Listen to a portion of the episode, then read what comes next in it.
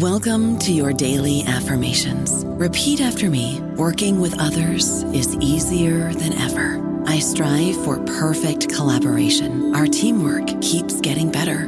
Yeah, affirmations are great, but Monday.com can really get you the teamwork you desire. Work together easily and share files, updates, data, and just about anything you want all in one platform. Affirm yes to start or tap the banner to go to Monday.com. Lucky Land slots, you can get lucky just about anywhere. Dearly beloved, we are gathered here today to. Has anyone seen the bride and groom? Sorry, sorry, we're here. We were getting lucky in the limo and we lost track of time. No, Lucky Land Casino, with cash prizes that add up quicker than a guest registry. In that case, I pronounce you lucky. Play for free at LuckyLandSlots.com. Daily bonuses are waiting. No purchase necessary. Void where prohibited by law. 18 plus. Terms and conditions apply. See website for details. Hello, everybody. This is Marshall Poe. I'm the editor of the New Books Network, and I'd like to tell you that we have a new and improved website. It has two new features that we think you'll love. One of them is a vastly improved search engine so that when you type in keywords, you'll get a bunch of episodes really quick. The other is the ability to create a listener account. And in that listener account, you can save episodes for later listening. So you can create a kind of listening list. We think these features are neat and we think you'll enjoy them. Please visit the site today. Welcome to the New Books Network. Hello, welcome to the New Books Network. I'm your host, David Kunzman, and today we'll be talking with Carson Bay about his new book, Biblical Heroes in Classical Culture and Christian Late Antiquity. Carson is a postdoctoral researcher at the Institute of Jewish Studies at the University of Bern in Switzerland. And I hope you enjoy the interview for today. So, we usually like to start our interviews by asking our guests just about their background and how did they come to write their current work. So, Carson, how did you come to write Biblical Heroes in Classical Culture in Christian Late Antiquity? Uh, yeah, that this is a this is an interesting question. Um, so, as a PhD student at Florida State University, my dissertation advisor, David Levenson, um, just happens to be probably the, the world's leading expert on the Latin Josephus tradition, which is to say the the Latin translations of the Greek texts of Flavius Josephus, and those Latin translations were made by Christian authors between the fourth and sixth centuries. Um, and so the, the textual history of those works is highly complicated, but largely ignored within scholarship because they're not um, quote unquote primary sources that you know they're not written by josephus they're translations. Um, and so because of that because of that aspect of david's expertise um, I mean, he, he knows he knows all things is, is something that I say. But because he was a Latin Josephus expert, I sort of got introduced to this text called De Excidio Hierosolymitano, or On the Destruction of Jerusalem, um, what I call Pseudo Hegesippus. And one thing I discovered as a doctoral student is that very few people paid attention to this text. It wasn't read much, very little was written on it, um, and it was kind of uh, kind of halfway dismissed as sort of a sort of a derivative work of of Josephus's. Um, and, and, so as I started to look into the text, um, as you know, in the first instance, as part of my coursework for a Latin Josephus seminar, and then later on doing research and trying to find a good dissertation topic, I realized wow, this text is really interesting, and there's a lot that could be said about it, and no one's really said it. Um, and so uh, I ended up writing my dissertation on one chapter of the work. Uh, so it was very narrow and focused because the chapter has so much in it, and that was really interesting. Um, and so yeah my dissertation was my first sort of like monograph length plunge into de excidio and then this this book is is a different project where i wanted to do a more sort of comprehensive study of the text and um anyway this is this is a longer answer than your question than your question merits. So that's i, I was sort of introduced into it because of who my Doktorvater um, is and because the text was um, you know, has not been very popular amongst scholars. So, in the subtitle, um, you mentioned pseudo Hegesippus, and uh, I guess the reader would wonder if this relates to the historical Hegesippus and why did uh, how how did that term come about in scholarship? Yeah, so this is a great question. So the term actually comes from manuscripts. So beginning in the ninth century, in the Latin manuscripts of De Excidio, of which there are many, um, but beginning in the ninth century, the text becomes more and more to be attributed to uh, Hegesippus, often uh, in the in the genitive, um, and this seems to be uh, a, case in which scribes associated the author of this work with the second century Greek writing Hegesippus, who's an important source of Eusebius and his church history, who wrote a five book Hypomnemata. So he wrote a five book work, and of course, De Excidio is a five book work, and he also wrote about the time of the uh, uh, the the time of the apostles, um, and and Acts, um, and he wrote about, um, you know, goings on in Judea at that time. Um, and he also seems to have been a, a, Jewish Jewish convert, and so it seems that scribes sort of made that association.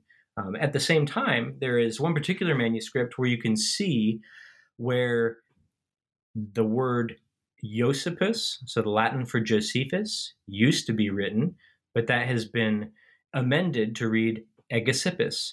And so orthographically in the in the sort of front matter of the work as it were the manuscript tradition shows us that there was sort of a switch where this work was attributed to josephus and then it comes comes to be attributed to a hegesippus so there is no historical hegesippus associated with de excidio there's i mean it's very unlikely that the author was named Hegesippus, and, and if he was, that's just a complete random accident. Um, and for the first, you know, half millennium of the work's existence, it seems to have been attributed to Josephus. Um, whether or not scribes and readers actually thought Josephus wrote the work is is a question that's up for some debate. Um, and so this is something about which um, or over which Richard Matthew Pollard and I disagree. Richard Matthew Pollard being one of the most um, prominent scholars writing on De Excidio today at the University of Quebec, um, who's done a lot on the work. And so he thinks that these early authors thought that De Excidio was a work of Josephus. And my idea is that uh, it's very reasonable to assume that these authors uh, might call De Excidio the work of Josephus um, in the same way that someone might call a you know uh, a Latin paraphrase of Homer's Iliad uh, a work of Homer. You know, knowing that Homer didn't write it, but also understanding that it's a Homeric story. Um, so anyway, that's a very long answer to your question, but the short answer is there is no historical Hegesippus. It seems to be sort of a conflation between um, the historical Hegesippus who wrote on similar things and um, the the orthographic similarities in Latin between the names for Josephus and Hegesippus. I know in the book you sort of criticize uh, the the, scho- the scholarly enterprise of fixating on trying to find authorship of of the sort of Excidio why do you think scholarship is so fixated on trying to find the author behind the work? Oh, yeah, uh, this is a good question, and I, I, I hope that so. I wouldn't criticize that in the sense that I would say this is something we shouldn't do or this is a silly thing to do. I mean, of course it's not. It's a very, very natural thing to do. I would say it's it's impossible uh, because of the way our minds work. Um, it's impossible for us to come across a, a, an artifact, a human artifact like a text, and not to ask who wrote this, when, why, where, all these detailed questions. Um, but so, so the criticism I brought up is a criticism um, articulated by Michel Foucault and resurrected recently by, for example, Hindy Najman, who's a prominent scholar of uh, Second Temple Judaism. Um, and so the criticism is we tend to lean very heavily on those historical details when reading a text um, to the extent that it can really sort of shape our understanding of a text in ways that are not always um, helpful and or accurate.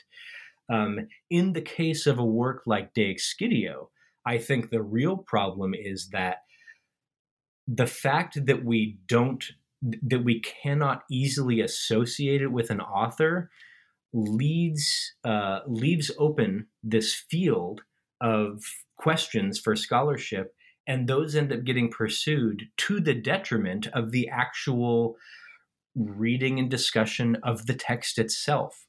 Um, so, ca- case in point here, the history of scholarship on De Excidio has been uh, highly weighted towards trying to figure out who the author of the work was was it Ambrose of Milan? You know, scholars have argued about this, and this is sort of one of the main things that scholars have argued about vis-a-vis De Excidio.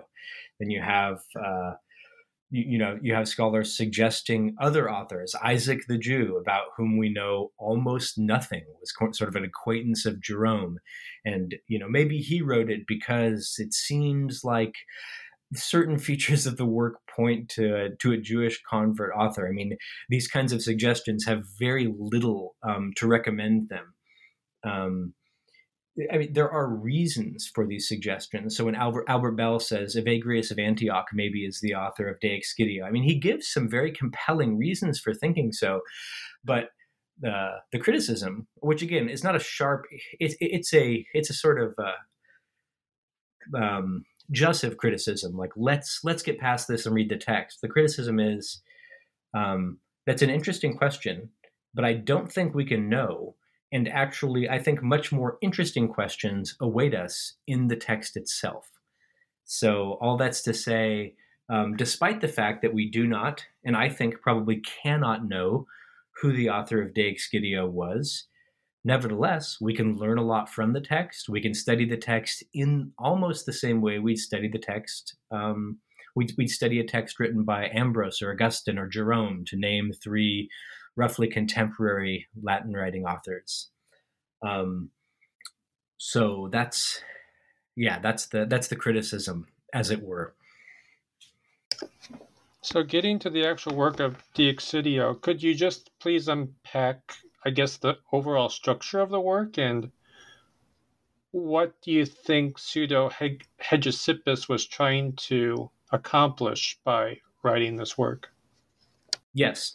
Um, so it's it's a five book work that basically follows the narrative arc of Josephus's Jewish War or the Bellum Judaicum. Um, so for those who aren't familiar with that, that basically tells the story of the, the the second half of what's usually called the Second Temple period of Jewish history. The Second Temple period spanning from the, the, the construction of the Second Temple, the second Jewish temple that existed in Jerusalem, um, in the last quarter of the sixth century BCE, up until 70 CE, when that temple was destroyed by the Romans and, of course, has never been rebuilt since.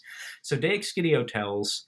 Um, the the second half of that story, beginning with the the infamous um, the infamous uh, rule in Judea of um, the Seleucid ruler Antiochus IV Epiphanes, who, to, to simplify things greatly, basically tried to um, do away with with Jewish culture and the religious cult um, for for various reasons, none of which were very good. Um, and so De Excidio begins the story there, but then very quickly moves up to the first century of the Common Era, and most of the narrative is occupied with the last few years before the temple's destruction in 70 CE. So, in particular, Um, the story focuses on the four year period of, of what we usually call the Roman Jewish War from 66 to 70 CE, which ends with the destruction of Jerusalem and is sometimes sort of uh, conceptually um, continued for, for three or four more years until 74 CE when this great final battle what you know didn't happen atop Mount Masada, where uh, almost a thousand Jewish rebels were sort of holed up, and so that's that's sort of like the last big event uh, of this of this clash between the Judeans or the Jews, that is to say, the inhabitants of, of the Roman province of Judea and the Romans. Um, so De Excidio um, which means of the destruction, on the destruction of Jerusalem, De excidio Hierosolymitano.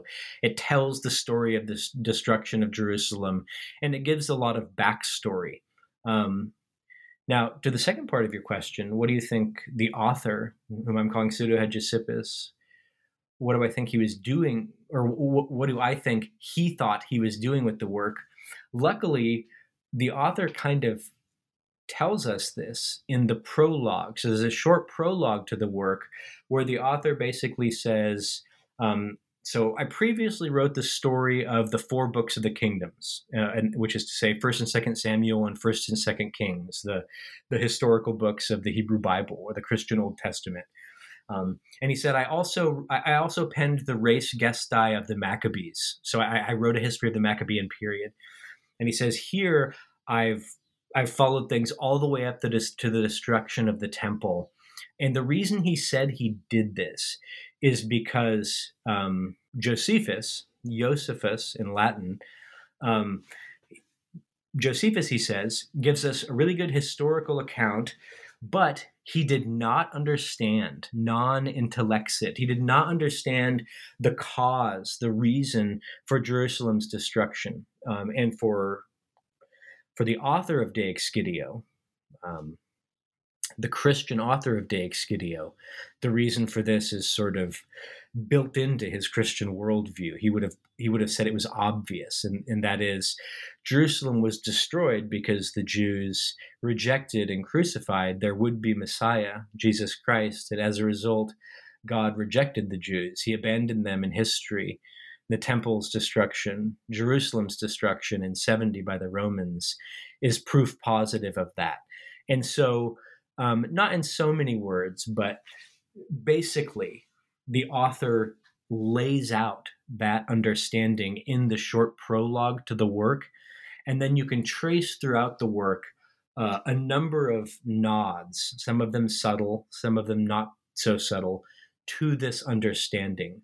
Um, so I think it's it's very safe to say that that is what the author understood himself to be doing in writing this work was basically updating the account of Josephus, which was historiographically very valuable and very well done, but which was, uh, let's say, theologically and philosophically incomplete because Josephus um, as a you know as as not a Christian didn't understand the the theological causality at work in this uh, sequence of historical events. As penned by a Christian, are there any Christian material in De Excidio, or is it just dealing with the material of uh, Josephus's war on the Jews? Yeah, there's there there's a very little bit of Christian material in the work, and and that, that's actually a very interesting fact. That's actually one of the primary reasons that I find it very difficult to imagine Ambrose of Milan, the the famous bishop, having penned this work, is because it is so unchristian for a Christian work, just in terms of quantity and content. Um, at the same time, at the work's very beginning um, in the prologue, once again, the author betrays himself as a Christian. So he, at the end of the prologue, he refers to uh, the Spes Gentium, the hope of nations, which is a, which is a Christian reference to Jesus Christ, um, attached to a prophecy in Genesis forty nine ten uh, about uh, Judah, the tribe of Judah, the figure of Judah, um, and uh, occasionally, occasionally through the narrative, you get these you get these nods to the Christian perspective of the author. So, for example, you get you get um, verbatim and or and elusive quotations of New Testament passages from the Gospels, from the epistles.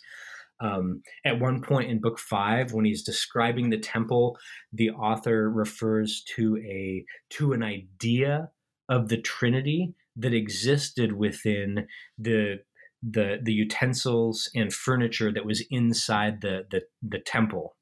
Um, and so the author is not only Christian, but portrays himself this one time as a Trinitarian Christian, which isn't unusual, but it's interesting that it happens.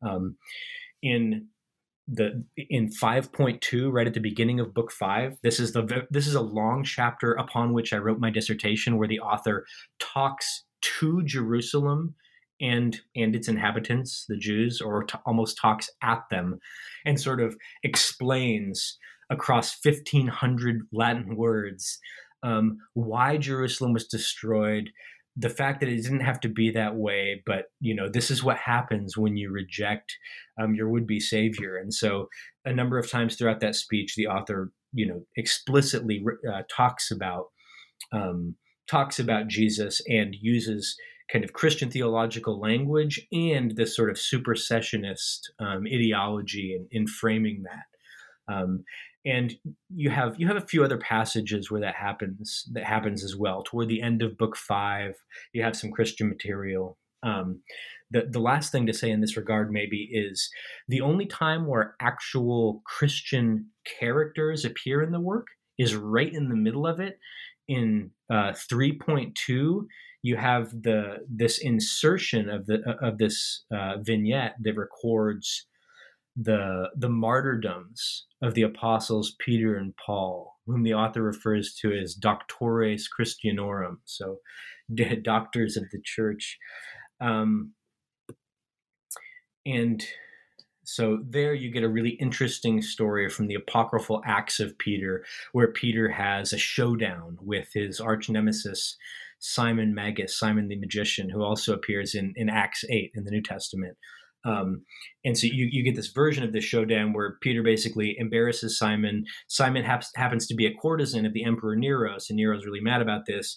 And Peter um, and Paul end up dead at the end of that episode. But it's very interesting because nowhere else in the work do Christian actors appear, and and that narrative is not not really tied um, closely to the surrounding narrative. So it's almost like it's inserted there for kind of a particular reason. And this is actually the argument of um, chapter chapter five in the book is that the, the, insertion of this martyrdom story is designed to um, contrast with this story of uh, Matthias in 522.1, who's portrayed as like a non-martyr, um, to to show that uh, there are legitimate martyrs and illegitimate martyrs in this same period. And the legitimate martyrs were these Christian leaders, and the illegitimate martyrs were Jews like Matthias, who got killed because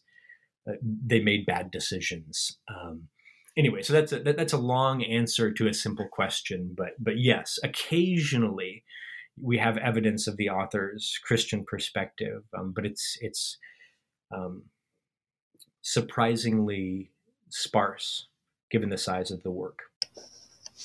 And I know Josephus doesn't mention doesn't mention the historical Jesus in the War of the Jews, only maybe in the Antiquities. Is there any reference to the historical Jesus at all?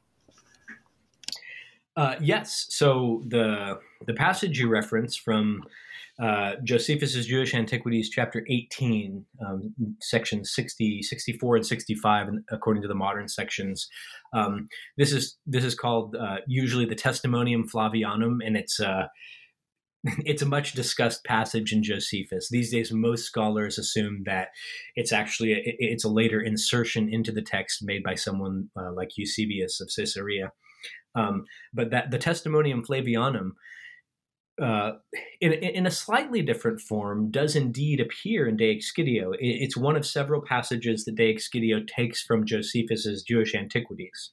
the Jewish War, which Josephus wrote 30 years earlier, around 75 CE, is, of course the primary source for De Excidio. Um, but the but the Jewish Antiquities is also a source, and um, so that's the in, two twelve in De Excidio two twelve one.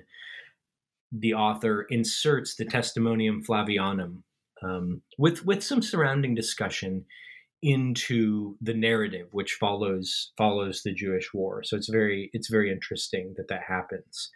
Um, what's particularly interesting about it is um, that it's not it's not the exact language that Josephus uses in his own Testimonium Flavianum. One of the one of the very provocative things about Josephus's statement is that at least in the Greek text that is extant in the manuscripts of the of the of the Jewish antiquities, Josephus makes this statement.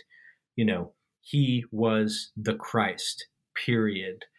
Uh, and this is this is something that scholars have taken great interest in for good reason because Josephus is, is a Jewish Jewish author, the priest turned general turned historian, and there's no there's no good kind of historical reason to assume that he would have he would have seen Jesus as as the Messiah or a Messiah, but um, just based upon the text of his that we have, um, I mean, it, it's it, it, it seems that he said that was the case, and um, in De Excidio's version of this, that's not that's not played up in the same way, which is interesting. I don't know about you, but I'm very busy and I don't have a lot of time to cook. That's why I subscribe to Factor. Eating better is easy with Factor's delicious, ready to eat meals. Every fresh, never frozen meal is chef crafted, dietitian approved, and ready to go in just two minutes. You'll have over 35 different options to choose from every week, including Calorie Smart, Protein Plus, and Keto. These are two minute meals. Factor meals are ready to eat and heat, so there's no prepping, cooking, or cleanup needed. They're flexible for your schedule. Get as much or as little as you need by choosing your meals every week. Factor is the perfect solution if you're looking for fast, premium options with no cooking required. Sign up and save. We've done the math, and this is important. Factor is less expensive than takeout, and every meal is dietitian approved to be nutritious and delicious. Head to factormeals.com slash NBN50 and use code NBN50 to get 50% off. That's code NBN50 at factormeals.com slash NBN50 to get 50% off. Another dichotomy that's interesting in De Excidio is that um, the separation between the virtuous Hebrew and the Jew. Yeah. I, I, guess my question is where does this dichotomy like where's the end point of what where a Hebrew ends and a Jew begins like where in the chron- chronology yeah, that's a really good question. And the answer is it's kind of fuzzy. So, depending upon kind of what passage uh, you're looking at in the text or what metric you're using to measure it, you could say that the, the, the Hebrew Jew divide, as it were, sort of breaks between the Maccabees and the post Maccabean period. That's one way that's reasonable to think about it. So, that the Maccabees are associated with the Hebraei um, in De Excidio and uh, the Iudaei later on.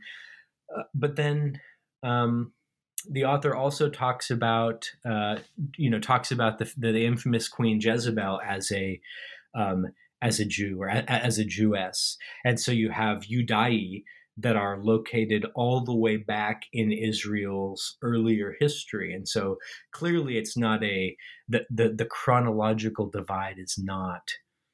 Um, super cut and dry. At the same time, you have Josephus in the in the the last speech he gives to his countrymen in De Excidio 5, 15, and 16, where he's trying to convince them, like, don't keep resisting the Romans because it's going to end badly for you.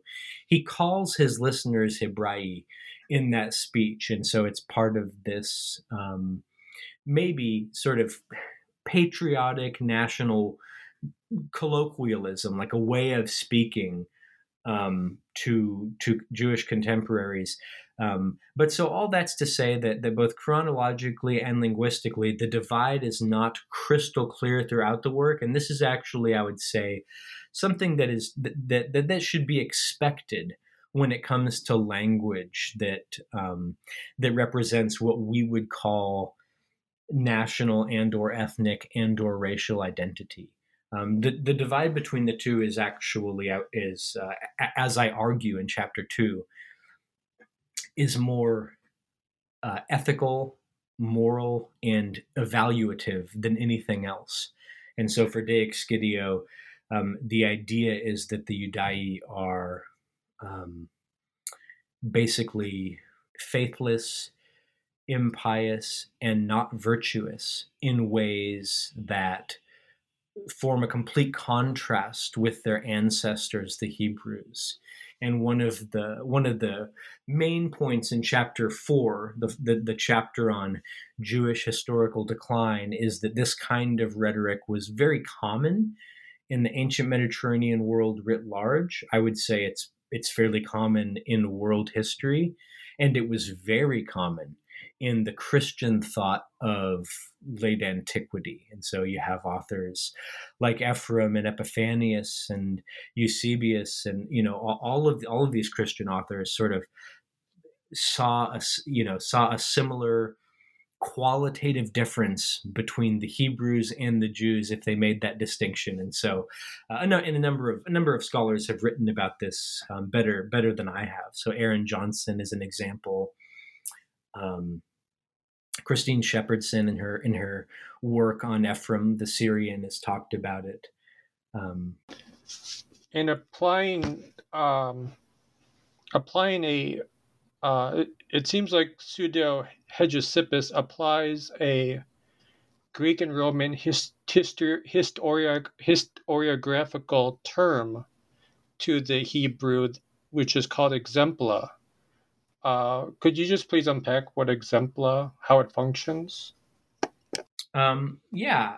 So the Latin term exemplum, or the the plural exempla, refer to eh, eh, i mean it is basically like our word examples in a lot of ways but um, it's also closely associated with with something that classicists call a discourse of exemplarity. And in particular there's a roman discourse of exemplarity that becomes very prominent in ancient latin literature and in the ancient roman cultural milieu writ large. And so the the, the discourse of exemplarity is a discourse wherein um, exempla from the ancestral past which is to say uh, sort of famous stories and the heroes that act in them become these points of reference for thinking about and talking through and debating everything from ethics to politics to philosophy and economic policy um, to religion. You know how, how do you know what's noble and ignoble? How do you know what's right and wrong? How do you know what it is to be uh, you know, brave or a coward or patriotic or unpatriotic. And for the Romans, the way that they tended to answer these questions was to say, well, look back at this character and this thing he did or she did this one time that embodies this virtue or this vice. And they would use, and this was sort of like the Roman benchmark for that idea or that moral value. Um, and so that's that's something that scholars call the the discourse of exemplarity. And prominent prominent scholars writing in this recently include Rebecca Langlands at the University of Exeter and, and Matt Roller um, at the Johns Hopkins University.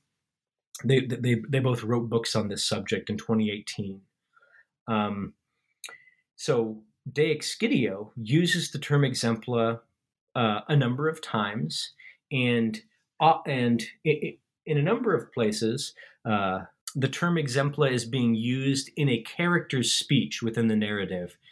And the character is referring to biblical heroes, which is to say, figures of the, the Christian Old Testament as exempla, uh, as examples that exemplify something.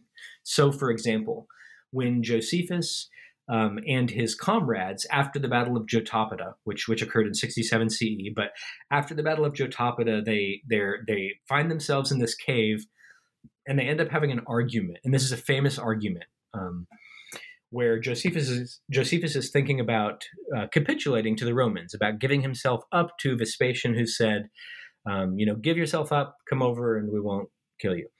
And Josephus's comrades are incredulous that he's even considering this, and they say, uh, "How could you even think about doing that? You know, don't be a coward, be a patriot, don't be impious, be pious." Um, and they say they give the example of Saul, who famously killed himself rather than be captured by the Philistines in the biblical record. And then Josephus responds, and he says he he calls Saul um, uh, an, egregium exemplum, uh, a famous example of someone to whom the grace of God was lacking. Um, and so he says Saul's suicide is actually um, a great example of what not to do in a situation like this. Like you don't commit suicide because, in that case, Joseph, in this case, Josephus's argument is that suicide is highly impious and is something that, that God does not approve of, and that Saul's suicide provides an example of um, of why not to do this. Like Saul finds himself in a really bad situation, makes a really bad decision. So it's a it's a negative example, something that teaches us what not to do. Um, so the the the premise of of my book is that um, the biblical figures that appear in De Excidio, which most often appear in speeches made by characters within the narrative, function as exempla in the same way that the all of the the many ancestors of the Romans functioned for rhetoricians like Cicero um, as exempla. So that's where that's where exempla comes from. And De Excidio is littered with uh, mentions of uh, biblical figures from the Hebrew Bible.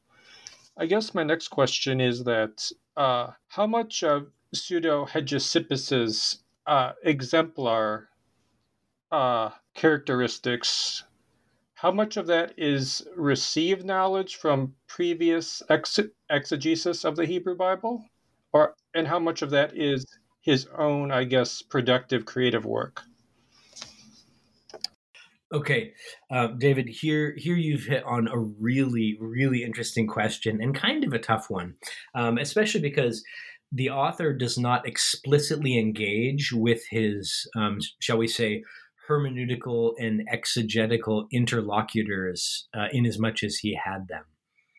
Um, at the same time, some of the some of the interpretive moves the author makes are um, are are common in in ancient Christianity. So, for example, in the prologue, when he mentions um, when he make when he makes a reference to this prophecy in Genesis forty nine ten, where the, the scepter shall not depart from Judah, which is you know Christians read this as a prophecy that um, a, a, ruler of Israel would come from the tribe of Judah, and Christians associated that prophecy with Jesus Christ.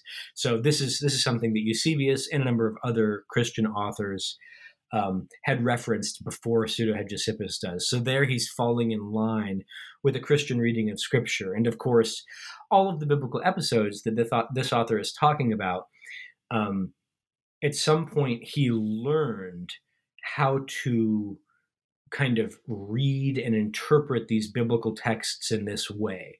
So, in the sense that uh, education and intellectual formation constitutes a a kind of tradition, which is to say a, a, a passing on in the sense of traditio, um, the Latin term. So, in that sense, Pseudo Hegesippus will have, you know, kind of learned a lot of the, a lot of the the the the readings that he that he provides or or implies. At the same time, the way that Pseudo Hegesippus is using his Old Testament is relatively unusual within ancient Christian literature, especially literature of the fourth century and before, um, inasmuch as the author is treating his Old Testament as a history book and so he's reading in this um, in this kind of historical manner, which uh, historically scholarship might have associated with what's called the literal school of interpretation, which is which is has been linked to Antioch. So there's this Antiochian school, which is opposed to the Alexandrian school, which uh, tends toward um, tends toward allegorical readings. That that's that's been shown to be a little simplistic. But anyway so the author's treating the old testament as a history book. What's really interesting about it is that the author does relatively little uh, theologization. So there's there's not a lot of christology um, kind of drawn out or pushed onto the Old Testament text, however you're inclined to view it. There's not a lot of um, what would be called mystical or spiritual or again allegorical reading there's not a lot of uh, practical emphasis. So almost never does the author you know take an old testament text and say anything that has anything to do with the christian life or the operation of the christian church which um, in terms of the genre of de excidio is of course very very natural. Like it, it, it's hard to imagine how how you could easily make that jump from a work that's from a historical work like this to you know this is how christians should act. At the same time it's interesting because very few authors do that kind of writing in in the in the ancient uh, within the ancient christian context. Um, and so one of the overarching points of the book is to is to point out that De Excidio is value valuable for our understanding of ancient Christianity because the author is doing something that is so in many ways unusual within ancient Christianity, which is to say, writing a kind of classical sounding historiography, you know, not doing theology, not doing dogmatics, not doing doctrine, just doing history and so he treats you know when he mentions old testament figures which get mentioned a lot they're they're just they're treated as historical figures usually being remembered by characters within the narrative. Um, so anyway that's and the the last thing I'll say here, David, is that um, it does seem that a lot of the readings that De Excidio provides for the biblical stories and characters that he mentions are not unprecedented within earlier Christian tradition. Um, so he's he doesn't seem to be totally out in left field. At the same time, we do find a lot of what appear to be very very original, which is to say, kind of unusual presentations of biblical characters and episodes, whether that's in the choice and framing of an episode or character. Um, or in, a, in an evaluation thereof. So I'll give one example. So um, in Josephus's in his final speech in De Excidio 5, 16, 1, where he's talking to the Jews, telling them not to resist the Romans, he goes through this really long list of biblical exemplars, the longest list in the work.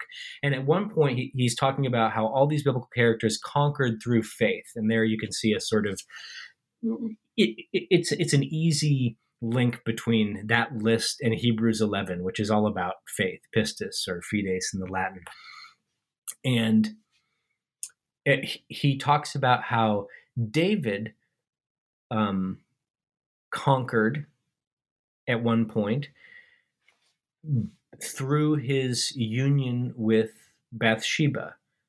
And so the author has Josephus present David's uh, infamous sort of affair with Bathsheba as as a kind of as a, mark in the win column for David's career, whereas you know basically every every reader of the of the Old Testament or the Hebrew Bible um, in antiquity and today recognizes the Bathsheba episode as a low point in David's career, and yet Pseudo Hegesippus has Josephus presented as um, as as a win, like literally as a win.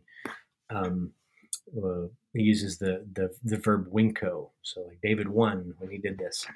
Um, and so that's that that's an example of uh, of a reading of a biblical passage that is maybe it was inherited so there are a few works of late antiquity that also go there Um, but it's also it's pretty original. And so it's very clear whatever else one wants to say it's very clear that the author of de excidio was very comfortable dealing with the biblical material and was certainly capable of generating and articulating original readings and formulations vis-a-vis biblical tradition. Um, but it, it's an important question so thank you and was De Excidio influential subsequently in Christendom after it was written? Oh man, uh, this is this is this is maybe the the question for an interview like this, David. I'm glad you asked it. Um, and so, really, the, the, the, expert here is is Richard Matthew Pollard, um, whom I mentioned before, um, and another a number of other people uh, have written on De Excidio's reception as well. So the German scholar Heinz Schreckenberg, um, back in the in the 80s did a lot of work on this. De Excidio was incredibly influential, starting already in late antiquity, but throughout late antiquity and the Middle Ages. Um, De Excidio gets read and copied and cited all over the place by prominent authors like uh, the Venerable Bede, like Isidore of Seville. Um, the number of manuscripts of De Excidio that exist in itself is a testament to how wildly popular this text was in the Latin Middle Ages. Um, and so I, I, I, have down something like 80 uh, manuscripts that I list in the book here. Um, but the list at present is up to is is moving towards 200 um, manuscripts and manuscript fragments of De Excidio that exist. We're still, we're still, you know, we're still actually finding manuscripts and and parts of manuscripts uh, as we as we search for them. There's no comprehensive list, um, but this is this is something that, that Richard Pollard and his uh, and his student Felix um, are, are working on. Um, so the manuscript tradition and the the, the number of authors and the type of authors in which De Excidio um, makes makes an appearance. People cite him. Um, people. This this was a, a, widely read text, and it seems to have been enthusiastically read, and it was it was copied. So and it was very um, yeah very important for for later later christian readers. Um, and and a lot of times it was associated with the with the wider latin josephus tradition by which i mean the latin translation of the jewish war the the actual translation of that work which seems to have appeared in the fourth century. We don't know who did that. And the latin translation of the jewish antiquities which was produced under the under the supervision of, of Cassiodorus in the sixth century. Um, and so you, will have manuscripts that has De Excidio with one or both of these works in it as well. Um, and so uh, Pollard has, has an essay on this. Um, and, and the title is it's like Flavius Josephus, the most influential classical historian of the Middle Ages, or, or, or, something like that. And he makes this point just based upon number of extant manuscripts that the, the, the Josephus tradition represents the most influential historiographical tradition from from the classical age among medieval readers. And so Pseudo-Hegesippus was part of that. Um, so, uh, Pseudo-Hegesippus also is is an early and a very important voice um, for for articulating the a, a Christian supersessionary understanding of history, which is to say, the sort of the the the, the Christian historical theological understanding um, of Jews and Judaism, which sees Jews as the sort as the descendants of the ancient Hebrews and Israelites who sort of gave up their inheritance when they rejected Jesus and were in turn rejected by God, which is why Jerusalem was destroyed. That that Christian understanding, which is which has been very common from antiquity to today, um, was articulated more forcefully in De Excidio than in any other text up to that time. Um, and so that combined with the fact that De Excidio was was manifestly copied and read often by um, points points to the influence and the importance of this text historically. So yes is the shorter answer. Very. So you would say that De, De Excidio was a huge contributor to Christian anti-Semitism uh, well, so I, I, would want to make a different. I would want to make a distinction between anti-Semitism, anti-Semitism and anti-Judaism, and I would also want to make a distinction between um, even anti-Judaism and supersessionism. Um, but but yes, Pseudo Hegesippus made a made a massive contribution to what can be considered the anti-Jewish interpretation of history that came to be a, a Christian commonplace already in late antiquity. Um, and so I, outlined this in, a, in, an article called Writing the Jews Out of History, which appeared in Church History a couple of years ago, uh, the journal Church History. Um, but this book is also one of the one of the big kind of things that, that this book is designed to show is um, is in detail how De Excidio um, sort of contributes to this uh, this this piece of the history of thought, um, if you will. And is there any evidence of uh, influence reaching beyond the, the Catholic world and into either ortho, uh, what later becomes Orthodox or Protestant? Um,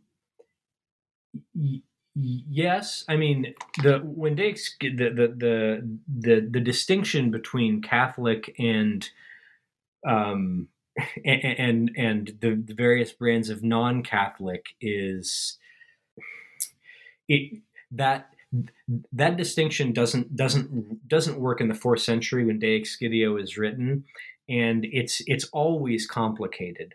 Um, but so so I guess an, another way to think about it is so De um, remained a part of Latin reading Christendom for, for, for, for most of its life. Um, the, the, I mean, De Excidio itself never seems to have been translated as such into another language until the early modern period when it finds its way into French and German and Italian. Um, and some of these contexts would likely have been Protestant by that point, or, or proto Protestant, maybe. Um, De Excidio was definitely read by by by Protestants later on, um, and so, starting in the early modern period, De Excidio, as with as with Josephus, um, you know, r- remains remains an important work in both Catholic and non-Catholic Christian circles. Perhaps the most interesting trajectory of De Excidio's historical influence is the way it makes itself into the Jewish milieu and then back into Christian milieus in Semitic languages. So, De Excidio is the most important source for an early 10th century work called Sefer Yosipon, which is a work written in classical Hebrew, which retells the story that De Excidio was trying to retell, which is, you know, the story told in Josephus's Jewish War but now from a Jewish perspective, and it being written in Hebrew, it was written for Jewish readers. Um, so this text is is exceptional. This is actually the text I'm writing um, my next book about. But so so, so De Excidio was the the most significant and the most um, quantitatively the most uh, deeply used source by Sefer Yosipon. Um, and so there are places where it kind of just gets translated into the Hebrew. But then that Hebrew text becomes the basis for um, Christian Arabic translations, which make their way into translations in Ge'ez or classical Ethiopic. Um, so my uh, my my colleague uh, Yonatan Binyam uh, with whom I went to graduate school, he wrote his dissertation on this topic. So he's an expert on the the Hebrew Sefer Yosipon and and its transformation into um, into Christian Christian Coptic Arabic and Ethiopic. Um, and so and so De Excidio's sort of broad storyline and some of its language and ideas and what have you, th- they get spread a little bit a, little more broadly in that way through the accidents of textual transmission and and translation. Um, but but De Excidio in itself as a sort of as as a block text um, remains in the in the Latin Latinate sphere for the most part. Um, but that's not to say that it was only a only a Catholic text historically. So my next question is: in terms of modern translations, if one wanted to read De Excidio, just say in English, could one go to just say Amazon and get a copy? Uh, no.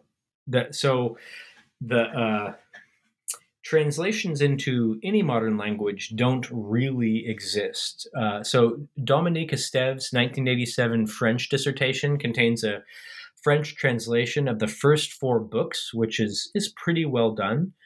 Um, but that's it's an unpublished dissertation. It's very difficult to access. There actually doesn't exist an adequate English translation of De Excidio um, at all. So uh, Wade Blocker, who is uh, kind of an, an, amateur reader of Latin, produced a Latin translation of the text, sort of uh, for fun, uh, is one way of saying it. Um, and this got put online in 2005 by by Roger Pearse, and so you can find that translation online. Um, so that translation provides access basically to what Pseudo-Hegesippus says. Um, it, it it can't really be cited. It's not like if you look at it next to the Latin, it's not. It's it's it's you, you can't use it to do any real kind of close textual reading but at the same time like you you can go through it and it it tells you basically it, it, shows you what what De Excidio is, what it's about. So both the format of the text and the the nature of the translation make it sort of difficult to to sled through um, because it a lot of the times it, it, it almost looks like someone sort of copied and pasted it into Google Translate. And like that's what you that's what you get. It's it's it's highly literal. It's a little bit wooden um, at the same time, it's it's useful because it's the only thing that the non-Latin reader has. And even if you're le- reading the Latin, that uh, I mean, it takes a very long time because De Excidio's Latin is not is not simple and easy in the way that that certain Christian Latin texts from that period are. So, um, I've I've emailed briefly with, with David Hunter, who edits the Fathers of the Church series by Catholic University of America Press. Um, and so I, I, tentatively anticipate producing an English translation of De Excidio within the next uh, decade, or maybe maybe even half decade. Um, but yeah, right now the text is not particularly accessible, which is which is unfortunate. So before we go, we usually like to ask our guests just um, what upcoming projects they have. But before I ask you that, uh, I guess the last question I have about this work is what what did you find most surprising during your research? Mm. Yeah. So I guess um, I mean this and this this takes me back a ways, but what I found most surprising was just the the basic answer to my research question, which I mentioned mentioned a couple of times in the introduction, and that is, um, what are the differences between the way that biblical figures appear and are used in Josephus's Jewish War versus De Excidio, and what does that mean? Um, so when I first asked that question, I hadn't, I hadn't, you know, I hadn't surveyed De Excidio and counted all of its mentions of biblical characters, and I did not realize that the text um, contains mentions of biblical characters way beyond what we find in Josephus's Jewish War. Um, and so that that surprised me, and, and, but it also made me very happy because it reinforced a conviction that I already had, which was that De Excidio is not the same as Josephus's Jewish War, and it can't be treated as a sort of paraphrastic translation of that work. It has to be understood as a as a work in its own right, even if it is drawing upon a literary source. Um, and this is something that I think readers of De Excidio or or people who are kind of interested in De Excidio have had a hard time um, hard time accepting or putting into practice because it's when a work is largely based on a previous work there's something about the i it seems there's something about the modern scholarly imagination that just wants to to to dismiss it as not original or something like that. Um, but one thing that the the presence of biblical figures in De Excidio show is that the text is very original in very interesting ways. And do you have any upcoming projects that you're working on? Uh, yeah, yeah, I have a bunch. Um, let's see. Um, so I've just I've I've I'm finishing editing a volume with uh, Jan Willem van Henten and Michael Avioz, uh, my my senior colleagues um, on the, the, title is from Josephus to Yosipon and beyond, and so that that that's an edited volume with sort of a number of state of the art essays on um, Josephus's Greek text and Sefer Yosipon, the Hebrew text I mentioned earlier, and the reception of one or both of those texts in later literature. Um, so that's a, that's a big volume that should, I think, um, you know shake things up in certain certain sort of scholarly subcircles. Um, I'm I'm also finishing a monograph on the Hebrew Sefer Yosipon and its use of De Excidio. So that's sort of a in some ways it's a natural sort of next step um, in terms of scholarly questions, and so that's a that's a very interesting project as well. Um, and so those are those are two projects I've been working on of late. So I think that's all the time we have for today. Carson, thank you so much for the interview. Thank you, David.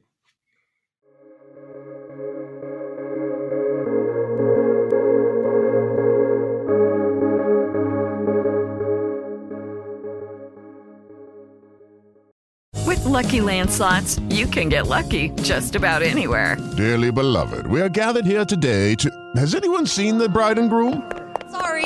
Sorry, sorry, we're here. We were getting lucky in the limo and we lost track of time.